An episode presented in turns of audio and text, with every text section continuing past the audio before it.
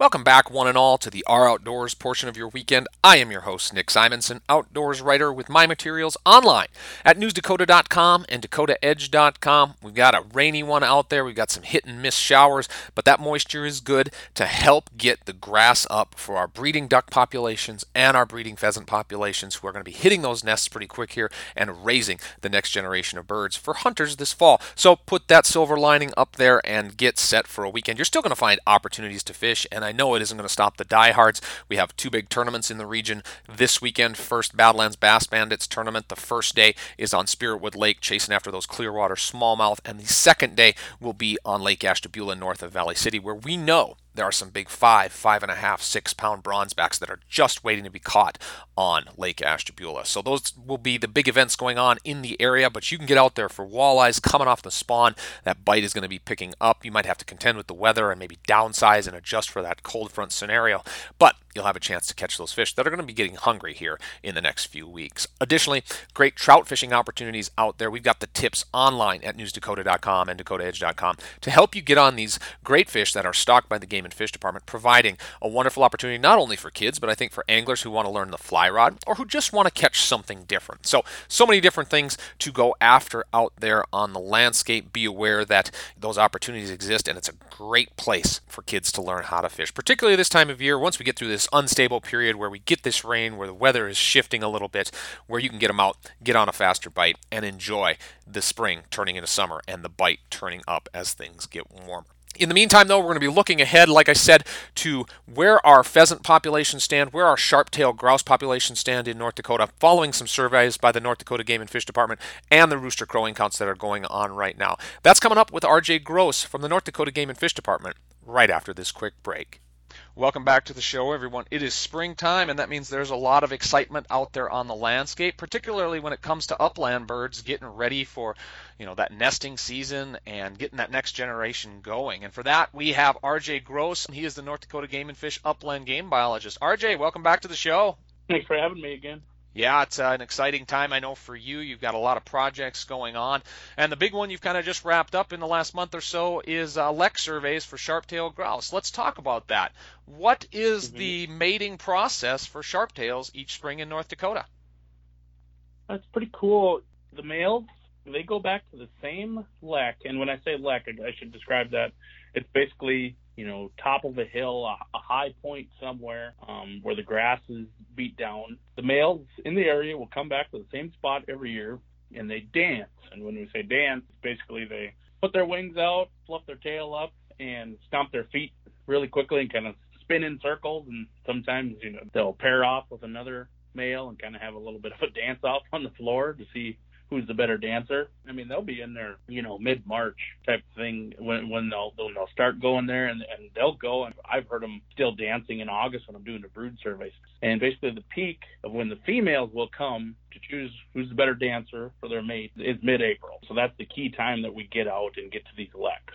And how did this year's lekking season go? What were things mm-hmm. like out there, and what sort of data do you expect? Still looking at all the data, getting it all in. Um, but if I were to guess, it'd be steady or it could be a little bit up. We didn't have a winter. You know, basically nowhere in the state had a winter, so survival there was good. Um, you know, we had some limitations getting places, not because of the usual like snow still being around, but you know, it was very dry, travel restrictions and you know, fire danger, burn bans, things like that. You know, a lot of these times these grouse they don't exactly go right off a trail. You know, those leks can be in the middle of a you know mile by mile pasture and you got to go through tall grass and you know using a vehicle or a four wheeler is not a good idea when we're in a burn ban and you know red flag warnings and things like that. So we had limitations there. But you know the dry the dry conditions, you know we didn't have to worry about getting stuck in mud or anything like that. West of Missouri, we didn't have as many leks as we had in the past, but the leks were bigger. Why? No idea. But that's just how it seemed to work out. So as we look ahead to the nesting season, obviously once the dancing's done and the mating goes on, uh, what are we looking at mm-hmm. for a time period for nesting, and what are you expecting out there on the prairie when it comes to nesting conditions for sharpies?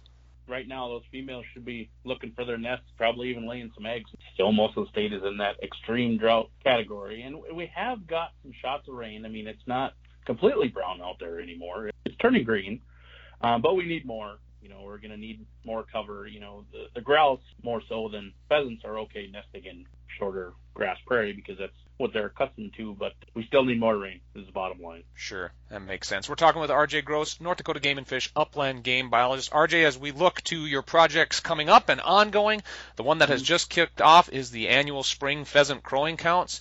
How does that mm-hmm. process work? So that process starting May 1st, going through June 10th. So we have 20 mile long routes, the same that we use as our brood surveys, if people are familiar with that. Um, we have over 100 of them spread across the state. So, I mean, it's easily our most extensive as far as workforce survey. Um, we do each of those routes three times throughout the period, and it's similar to grouse where, you know, the middle of that survey period is usually the peak for daylight our crowing. Um, and when I say crowing, basically pheasants half hour before sunrise to a half hour after sunrise is basically their peak. That's when they're out in the morning crowing, trying to, you know, basically tell the female, pay them over here. And like I said, we do that three times and we compare that. It's basically an index so that we can monitor how basically pheasants are coming through the winter, how the rooster population has been doing from year to year. So far, it's looking pretty good. I know the three that I have assigned to myself are all better than last year already, and it's not. It's you know, peak is right about now, so I think the next few times I'll go out, it should be even better.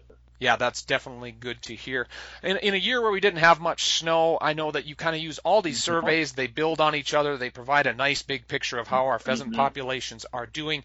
In, uh, like you said, a year where we didn't have winter, that actually impacted some of your surveying for gender mm-hmm. out yep. there on the landscape. Yep. Talk about that. So we do a, a, a winter sex count for pheasants, and I, I got one person did one this year where they went right after a little bit of snow down in the southeast. Because um, when we do that, we want to have six inches of snow on level, just so you know it's easy to to see the pheasants. I mean, you know, obviously they have natural camouflage, especially those hens. It's another index that we can use. Like I always tell people, back in the good years, you know, we'd have six, seven, eight hens to one rooster. That was our ratio. Uh, you know, we're still running, you know, three, four hens to a rooster, which you know isn't isn't terrible, but it's not it's not like it was. RJ, finally, as we look at the landscape out there, how is the habitat sitting, and what impact are we seeing? Obviously, some rain in the forecast, but obviously a little dry as well. So, what are we looking at for pheasant nests and chick rearing coming here with the conditions we have? It's good we've gotten some shots of rain, and yeah, you know, even looking at the forecast this morning, it looks good. You know, there's some rain that's actually above 40% chance in in the forecast, so that's good. And that would be about a good time. I'm not most worried about the ha- the grass and the habitat, the nesting conditions itself. It's more going to be the chick rearing. If we don't get the rain in the time to complete their, their food life cycle bugs, because you know, again, I always say it, the first two weeks of a chick's life when they're hatched, and in North Dakota they're hatched. The peak is right around June 10th, June 15th every year. If we don't have bugs at that time for those chicks to eat, you know, survivability will be very low. Like in 2017, which recent enough, everyone remembers how bad it was for pheasants during that. We're right on par with that. You know, we're still that was extreme drought, and we're in extreme drought right now. So I mean, there is cause for concern. You know, I went took road trips this weekend, and and my windshield was not perfectly clean. There were some some bug residue on there, so that is good. But we got to keep this rain every few days going so that those bugs can be there at the perfect time. Sure. Any concerns regarding heavier rains at the nesting period, or, or kind of balance that out? We need the rains for mm-hmm. bugs, mm-hmm. but we yep. don't want too much rain. Yep. Where are we at? It is a very, very finicky process. Pheasant chicks, they need rain, but they don't need too much rain.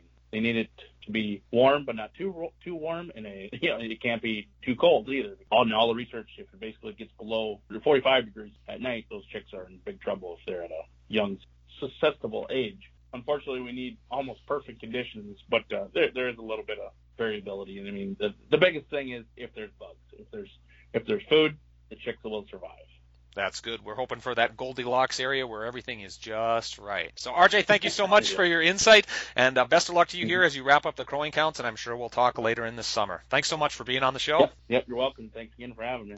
So, some great information there from upland game biologist RJ Gross with the North Dakota Game and Fish Department, keeping us apprised of where our sharp-tailed grouse populations are now heading out of the lekking season and into the nesting season, and of course, where our pheasant populations are. We are lucky to have the four different surveys that Game and Fish does to keep tabs on our upland birds. So, keep that in mind as you're out there. You're going to see those hen pheasants start to disappear as they hit the nests. Obviously, as RJ said, grouse are going as well. So, it's an exciting time. Hopefully, we find that Goldilocks zone and things turn out very, very well in our outdoors.